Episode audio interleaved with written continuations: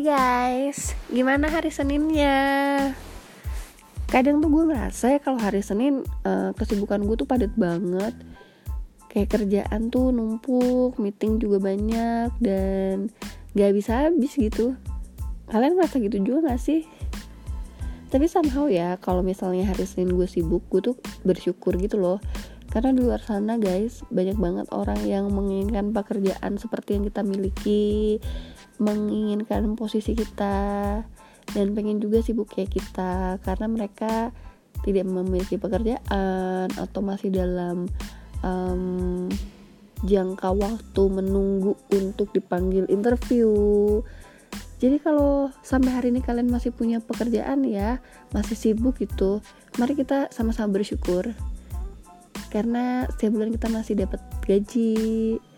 Dan kalau gue gue tuh kerjanya sesuai dengan passion jadi I'm so happy. Welcome back to Curhat 20-an with Mega Agnesti. Hari ini gue pengen membahas mengenai Perjuangan mencari pekerjaan setelah lulus kuliah. Kenapa gue mengingat-ingat hal ini? Supaya kita tuh jadi lebih bersyukur guys Karena di luar sana masih banyak orang yang jobless ya kan dan kita semua tentu pernah dong merasakan nganggur. Gak enak banget kan guys? Gue tuh sering banget ya nanya ke teman-teman di kantor lama gue. Dari lo lulus kuliah sampai lo dapat pekerjaan pertama kalinya Berapa lama sih kalian nganggur? Karena gue tuh ngerasa frustasi sih waktu itu. Gue tuh dibandingin sahabat-sahabat gue selama kuliah Bisa dibilang gue tuh telat guys. Karena gue tuh baru kerja setelah tiga bulan lulus kuliah. Sementara sahabat-sahabat gue hari ini dia wisuda gitu ya. Minggu depan dia udah tanda tangan kontrak. Sementara gue nunggu tiga bulan. Kebayang dong frustasinya orang nganggur tuh kayak gimana. Udah uh, interview sana sini tetap aja belum dapet dapet terus ngeliat teman-teman kalian udah terima gaji pertama udah jajan-jajan. Ya pasti ada iri dan dengki kan. Itulah yang gue rasakan waktu itu tapi ternyata penantian gue tuh nggak seberapa dibanding teman-teman gue lainnya. Karena banyak juga loh ternyata yang nganggurnya sampai satu tahun bahkan ada yang lebih. Jadi kalau kalian saat ini enam bulan setelah lulus kuliah masih belum dapat pekerjaan kalian harus tetap semangat ya guys. Kalian harus tetap berjuang mencari pekerjaan yang sesuai dengan kalian. Keep looking and don't stop karena semangat itulah yang pada akhirnya bisa mengantarkan kalian ke pekerjaan yang sesuai dengan apa yang kalian inginkan. Karena untuk ada di posisi gue yang sekarang guys, perjuangan gue panjang banget. Tapi kita bahas bertahap ya. Sekarang gue mau menceritakan dulu tentang masa-masa gue lulus kuliah sampai akhirnya dapat pekerjaan pertama. Apa aja sih yang harus kalian siapin? Yang pertama, kalian harus siapin CV. Jadi, kalau zaman gue dulu, CV gue itu masih format lama gitu yang isinya teks semua sama foto satu biji. Tapi uh, eh, CV itu kalau bisa ya guys dibikin yang compact kayak satu atau dua lembar aja cukup. Nah kalau zaman gue dulu nih ya format CV-nya tuh halaman pertama isinya foto gue, terus summary tentang diri gue kayak work ethic gue tuh gimana terus gue tuh orang tipe seperti apa semuanya ada di summary singkat gue. Setelah itu ada data diri kayak nama tempat tanggal lahir alamat nomor telepon, email, itu wajib banget data diri ada karena data diri itu yang akan digunakan oleh pemberi kerja untuk nyari lu lagi setelah dirasa CV lo memenuhi kualifikasi mereka karena waktu itu CV pertama gue masih banyak kosongnya ya. Jadi di bagian formal education tuh gue masukin judul skripsi gue juga sama IPK kalian juga ya boleh lo masukin uh, judul skripsi sama IPK-nya jadi biar tahu kalian tuh sepinter apa sih. Nah di lembar selanjutnya atau di poin selanjutnya ding. Di poin selanjutnya kalian tulis skillnya tuh apa. Misalnya bahasa Inggris atau bahasa Mandarin. Atau kalian bisa software uh, eh, MS Office Adobe Illustrator Adobe Photoshop. Nah lately kan um, berbagai macam softwarenya Mac pun udah mulai banyak dipakai gitu. Kayak Afterlight atau iMovie, Movie Studio. Jadi kalau misalnya kalian bisa operate software-software itu ya ditulis aja guys. Karena misalnya untuk posisi graphic designer gitu kalau kalian bisa video editing itu akan menjadi nilai plus loh. Cuman kalau kalian expertnya di kamera 360 ya nggak usah dimasukin. Nggak nambah apa-apa yang ada jadi bahan gibah dari para HRD ntar nah udahlah skill sekarang kalian harus masukin um, setidaknya setidaknya nih pengalaman berorganisasi selama di kampus akan lebih bagus lagi kalau kalian punya pengalaman kerja sampingan atau pengalaman internship. Nah kebetulan gue tiga-tiganya waktu itu ada sih, jadi gue masukin semuanya. Sok kece aja gue di organisasi gue waktu itu kan uh, pengurus BEM ya. Jadi gue masukin um, masa jabatan gue di BEM, role gue apa, uh, acara yang pernah gue handle tuh apa, bagaimana resultnya. Terus pengalaman side job gue sebagai SPG gue masukin tuh brand-brand yang keren SPG Takomsel SPG Sharp SPG Craft terus SPG Mediasure pokoknya yang brand-brand besar tuh gue masukin guys. Terus skill learning gue jadi SPG tuh apa gitu. Jadi gue terbiasa dengan target kan. Terus uh, achievement gue tuh selama jadi SPG apa? Misalnya tuh dari 5 brand yang gue sebutin ada salah satu brand yang gue achieve target. Nah itu gue masukin. Karena itu jadi bahan diskusi saat gue interview. Jadi seru kan nah kalau yang magang karena kalian tahu sendiri dong ya di episode pertama gue cerita gue tuh magang sebagai fashion journalist nah kalau gue apply sebagai markom di perusahaan FMCG atau gue apply sebagai hmm, reporter di televisi ketika gue masukin jurnalis sebagai internship gue itu masih nyambung guys. Cuman kalau gue apply di bank gitu ya internship gue nggak guna. Sehingga untuk bagian internship ini kalian harus tahu pekerjaan apa yang kalian inginkan sesuai nggak sama internship lo. Kalau misalnya nggak sesuai nggak usah aja dimasukin. Tapi kalau sesuai ya boleh. Sekalian portofolionya tuh apa aja yang udah pernah kalian kerjain selama magang. Udah nih ya CV udah beres kalian udah punya. Kalau kalian nggak tahu format CV yang bagus itu seperti apa googling jangan males baca. Nah kalau gue lihat anak-anak zaman sekarang itu kalau bikin CV udah keren-keren abis guys. Jadi mereka menyebutnya kreatif CV cuman satu lembar doang udah disebutin banyak data diri dan summary dan lalala gitu. Udah gitu ada grafik-grafiknya juga ada image-image-nya gitu. Keren deh pokoknya kalau anak-anak zaman sekarang. Jadi kalian jangan males buat nyari ya format CV seperti apa sih yang bagus di internet banyak googling aja. Nah kalau untuk bahasanya sendiri preferensinya sih bahasa Inggris. Jadi kalau kalian nulis CV baiknya in English ya guys. Cuman misalkan nih kalian uh, tinggal di secondary city let's say kayak di Malang gitu. Terus kalian apply-nya pun di perusahaan lokal bukan multinational company. Bahasa Indonesia nggak apa-apa sih tapi kalau kalian nulis CV in English itu kayak udah ada nilai plusnya sendiri gitu. Jadi sebaiknya gue saranin CV ditulis in English. Nah yang kedua untuk apply pekerjaan langkah selanjutnya yang harus kalian lakukan ini gue bukan endorse ya dan ini pun experience gue sebagai pencari kerja ya bukan yang pemberi kerja sebagai orang yang udah 8 tahun menggunakan job street gue highly recommend banget kalian tuh harus punya akun job street kalian harus mengisi semua yang ditanyain di situ secara lengkap. Anggap aja si Jobstreet ini sebagai digital CV kalian. Walaupun ya di fiturnya Jobstreet kalian tetap harus attach CV lagi. Cuman secara nggak langsung si digital CV kalian ini penting banget guys untuk dibaca oleh pemberi kerja.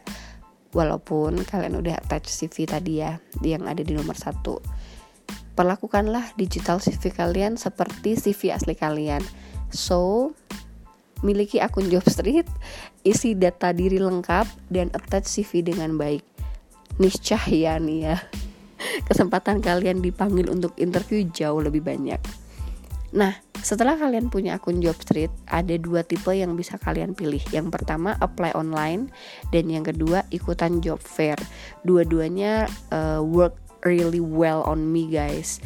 Jadi pekerjaan pertama gue gue dapat dari apply dari Jobstreet. Pekerjaan sekarang itu pun gue masih apply dari Jobstreet. Walaupun banyak ya di LinkedIn yang ngehubungin terus uh, mereka approach secara langsung, tapi entah kenapa gitu gue ngerasa yang di job street itu kadang lebih sesuai dengan apa yang gue cari gitu kan. Jadi um, please take your job street account seriously guys. Nah ketika kita membicarakan online application gue tuh dulu ada kali 80 apa 100 company gitu yang gue apply ya nggak apa-apa. Lebih banyak tuh lebih baik karena kesempatan untuk dipanggil interview tuh jauh lebih tinggi gitu.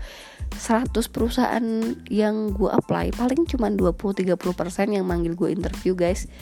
Jadi hmm, kalau kalian suka sama perusahaan tertentu. Ya bolehlah kalian ngarep ke perusahaan itu tapi apply juga lah perusahaan sejenis lainnya gitu. Pokoknya kalau kalian masih fresh graduate jual murah aja deh. Yang penting kalian dapat pengalaman dulu untuk interview tuh seperti apa sih. Karena jujur ya gue tiga bulan interview mulu tuh capek sih. Belum lagi kan gue kan waktu itu tinggalnya di Jakarta Selatan ya. Gue tuh interviewnya ada yang di Jakarta Pusat ada yang di Jakarta Selatan ada yang di Jakarta Barat. Lelah deh pokoknya mana waktu itu tuh belum ada Gojek jadi ke mana-mana tuh pakai busway gitu. Kalau nggak pakai Kopaja. Asli deh itu. Rasanya tuh perjuangan banget guys. But anyway pokoknya kalau kalian uh, ngincer satu kerjaan gitu ya apply-nya ke 100 dipanggil interviewnya paling 20-30% setelah interview ataupun psikotes pun yang akhirnya lolos tuh paling cuman 5-10% guys. Dan sampai akhirnya yang sampai tahap akhir tuh bisa banget dihitung jari. So saran gue the more the merrier. Semakin banyak apply, semakin banyak kesempatan untuk mendapatkan pekerjaan impian kalian. Dan walaupun kalian lelah interview ke sana kemari, psikotes ke sana kemari, anggaplah itu sebagai learning proses rekrutmen di berbagai perusahaan. Karena pada akhirnya uh, proses inilah yang akan membantu kalian memahami pattern rekrutmen pasti kan kalian udah terbiasa nih dengan psikotes awalnya kan kalau nggak tahu psikotes kalian bingung tuh gimana sih psikotes tapi pada akhirnya ketika udah terbiasa ya udah gitu udah bisa lah ngerjain psikotes secara efektif dan efisien gitu kan. Waktu di interview pun mungkin kalau pertama kalian di interview pasti nervous kan. Tapi karena udah keseringan interview ya pada akhirnya um, jadi terbiasa aja gitu udah nggak nervous nervous lagi. Ya kan Nah, kalau misalnya nih kalian punya akun Jobstreet, kalian tuh juga bisa mengikuti job fair job fair yang diadakan Jobstreet. Percaya gak sih gue tuh datang ke empat kota yang berbeda untuk ikutan acara job fair. Yang pertama tentunya di kampus gue sendiri. Yang kedua gue ikut di Jogja. Yang ketiga gue ikut di Jakarta. Yang keempat gue ikut di Bandung. Semuanya gue ikutin. Selain selain gini guys jadi gue tuh tujuannya adalah pengen liburan kan tapi liburan yang berfaedah gitu. Jadi waktu ada job street eh ya waktu ada job fair di let's say di Jogja gitu niatnya gue adalah liburan ke Jogja sambil gue nyari kerja. Dan semuanya itu empat kota itu gue juga niat kok ngeprint banyak kasih ke banyak company ada juga yang apply-nya mereka kan langsung bawa kayak laptop gitu kan. Kalian bisa apply online menggunakan akun Jobstreet kalian gitu kan. Gue tuh pokoknya di empat kota itu gue benar-benar nyebar CV tapi emang jodohnya kayak sama Jakarta ya. Jadi gue uh, akhirnya setelah melalui berbagai macam jenis interview dan psikotes justru gue um, dapatnya itu dari online application biasa sih nggak dari job fair. Setidaknya waktu job fair gue tuh tahu di masing-masing kampus tuh perusahaannya beda-beda. Misalnya kayak di Semarang lah perusahaannya tuh biasa banget guys. Paling banyak tuh bank. Um, perusahaan yang gue apply kayak waktu itu cuma satu doang deh L'Oreal. Dan itu pun lumayan sih gue kayak kepanggil sampai interview terakhir gitu kalau yang di Jogja waktu itu lagi banyak perusahaannya tuh media kayak oh bukan ikut job fair deh kalau yang di Jogja itu kayak si Trans TV lagi ada rekrutmen Jogja gitu.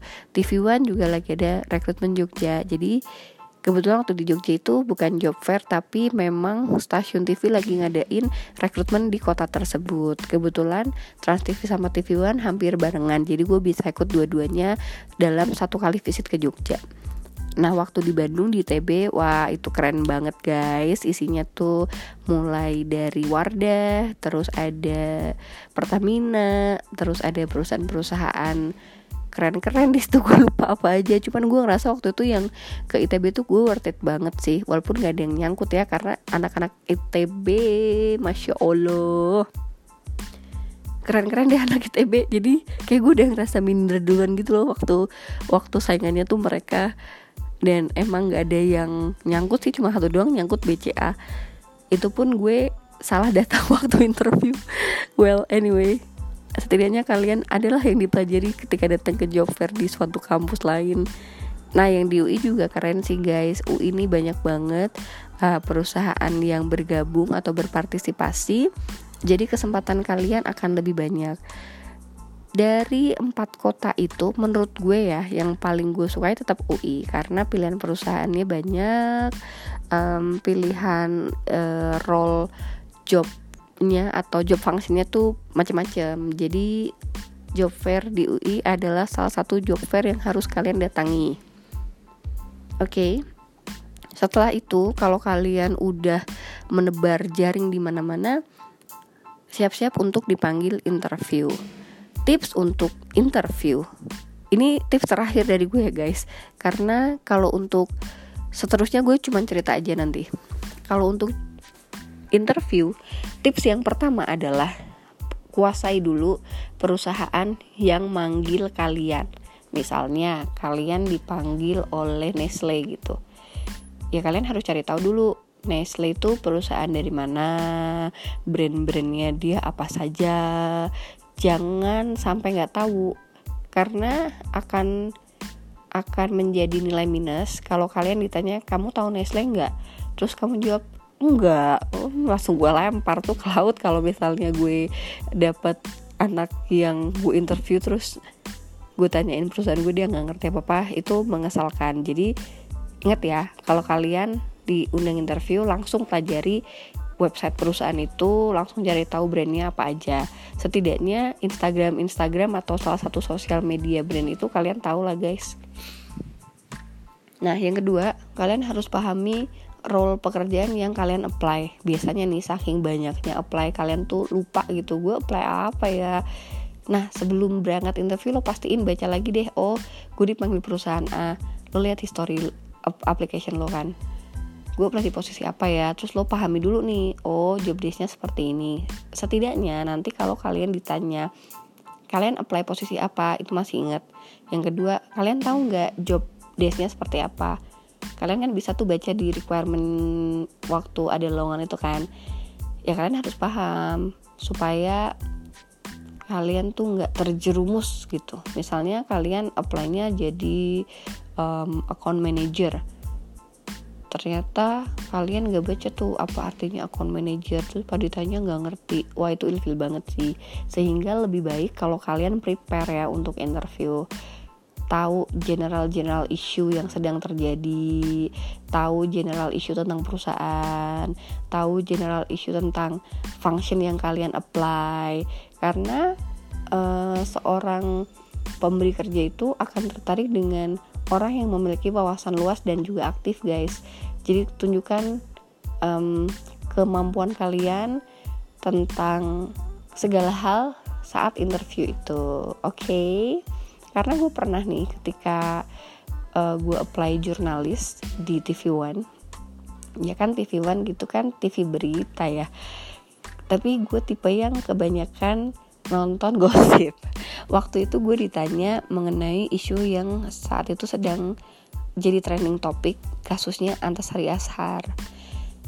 Gue tuh dikasih pertanyaan sama uh, HRD-nya eh sorry sama senior jurnalisnya gini kamu pengen jadi jurnalis? Kamu pasti ngikutin berita dong. Gue bilang iya pak. Oke sekarang saya tanya kamu ngikutin nggak kasusnya Antasari Ashar gue jawab iya pak saya ngikutin. Coba ceritakan kenapa sampai akhirnya dia jadi tersangka. Nih karena TV One TV berita ya seharusnya gue menjawab sesuai jawaban jurnalis-jurnalis berita. Tapi balik lagi nih guys karena gue dengerinnya lebih ke gosip atau infotainment jawaban gue seenak udel gue. Jadi waktu itu gue jawabnya seperti ini oh iya pak. Jadi si Antasari Ashar ini memiliki partner kerja uh, dan juga um, memiliki pasangan atau pacar yang sama dengan partner kerja tersebut. Jadi intinya mereka rebutan cewek. Si Antasari sama uh, partner partner bisnisnya ini ternyata mengencani satu orang yang sama dan satu orang itu profesi profesinya sebagai caddy golf nah karena cemburu akhirnya Antasari ngebunuh deh itu partner bisnisnya. Terus lo tau gak sih guys uh, si yang interview gitu bilang apa? I think kamu lebih cocok jadi wartawan untuk infotainment deh daripada berita. Karena apa yang kamu ceritakan itu lebih banyak gosipnya daripada unsur beritanya loh. Ya udah jadi gitu guys kenapa gue nggak diterima di, di TV One ya karena jawaban bodoh gue itu karena gue nggak memahami berita tersebut sehingga memahami general issue, memahami job function lo dan memahami tipe perusahaan yang lo apply itu perlu banget. Jangan sampai melakukan hal bodoh kayak gue. Terus apalagi ya? Nah, yang terakhir tuh menurut gue yang paling utama uh, ikuti kata hati lo dan juga dengarkan nasihat orang tua lo. Jadi saking desperate-nya waktu itu gue sebelum kerja di perusahaan pertama gue ya karena udah tiga bulan gue nggak dapat kerjaan jadi gue tuh kayak udahlah dapat apa aja gue ambil gitu loh nah kebetulan gue keterima sebagai teller di suatu bank swasta dan gajinya UMR banget nah sebelum gue mengiyakan kontrak kerjanya mengiyakan offering dari perusahaan tersebut gue telepon lah ke rumah. Gue cerita ke bokap kalau gue keterima jadi teller gitu loh. Terus yang ada bokap marah-marah lo ngapain lo jauh-jauh ke Jakarta? Cuman mau jadi teller. Oke ini gue bukan merendahkan posisi teller ya guys tapi perlu dipahami gue kan tinggalnya di Pati ya gue kuliah di Semarang sama-sama Jawa Tengah gitu kan terus ngapain sih gue jauh-jauh nyari kerja di Jakarta kalau cuma jadi teller? Karena kalau jadi teller aja mah gue juga bisa di Pati atau di Jawa Tengah atau di Semarang atau di deket-deket rumah aja pokoknya. Jadi bokap gue tuh encourage gue untuk nyari pekerjaan yang lebih gitu loh. Ya awalnya gue ngerasa kayak aduh kok bokap nggak dukung ya? Tapi ya memang mungkin orang tua tuh lebih ngerti hidup guys. Jadi waktu waktu itu gue walaupun ngecewa tapi gue turutin aja kata bokap gitu loh. Coba misalnya gue nggak nurutin bokap dan tetap ambil offer jadi teller di bank gue udah nggak tahu sih hari ini gue jadi apa. That's why kadang lu juga harus nurutin um, apa kata orang terdekat lo lah terutama orang tua ya tentang offering-offering pekerjaan. Karena walaupun gue udah setua ini guys gue tuh kayak masih ngobrol gitu sama bokap. Kalau misalnya ada yang approach gue di LinkedIn atau gue pengen ganti pekerjaan tuh gue selalu diskusi. Begitupun di pekerjaan pertama kalau pada akhirnya kalian dapat offer terus offernya itu membingungkan kalian coba deh ngobrol sama orang tua kalian atau orang terdekat kalian. Bagaimana respon mereka gitu karena pertimbangan dari orang terdekat itu juga cukup berpengaruh terhadap kehidupan kita di masa mendatang guys gitu. Nah kalau pada akhirnya gue keterima di perusahaan pertama di Amerta Indah Otsuka waktu itu gue keterima untuk megang brand Soy Joy jadi emang sih guys kalau misalnya kita jodoh sama suatu pekerjaan sama aja kayak jodoh dengan pacar gitu semuanya tuh pasti akan lebih dimudahkan. Jadi proses interview gue waktu itu mudah psikotes gue mudah dan yang terakhir waktu medical check up juga mudah gitu. Dan prosesnya tuh lumayan cepet nggak PHP PHP lama gitu kan. Nah mungkin kalau kalian juga jodoh sama satu pekerjaan pasti semuanya akan dimudahkan dan dilancarkan. Jadi kalau kalian sekarang masih belum tahu gitu ya mau kerja di mana mau ngapain coba deh semakin banyak perusahaan yang dicoba semakin sering datang ke job street dan source nyari lowongannya pun mungkin diperlebar ya. Dulu gue tuh sering banget nyari lowongan di Twitter. Mungkin sekarang nyari lowongan itu bisa di Facebook group atau misalnya di Instagram atau misalnya di LinkedIn. Semakin banyak source kalian itu pokoknya akan semakin membuat kalian gampang menemukan pekerjaan. Sehingga keep exploring keep looking jangan menyerah. Kalau kalian habis interview dan gak keterima jangan down. Tapi kalian harus cari tahu kenapa ya gue gak keterima gitu apa ya yang salah dari interview kemarin jadi harus dianalisis bukan untuk disesali oke okay? Semoga apa yang gue sampaikan hari ini bisa bikin kalian lebih semangat lagi dalam mencari pekerjaan. Dan buat kalian yang udah kerja tapi lagi bosen, semoga kalian lebih bersyukur lagi karena banyak banget di luar sana orang-orang yang menginginkan pekerjaan kalian. Nah, kalau kalian punya tips atau punya topik yang seru untuk dibahas mengenai karir usia 20-an Boleh lo guys kirim DM ke Instagram gue at Mega Agnesti Gue tunggu ya. Selamat tidur dan selamat istirahat buat kalian semua. Semoga hari yang melelahkan ini segera berlalu Dan besok sampai bertemu, sampai bertemu di kantor lagi guys. Dadah!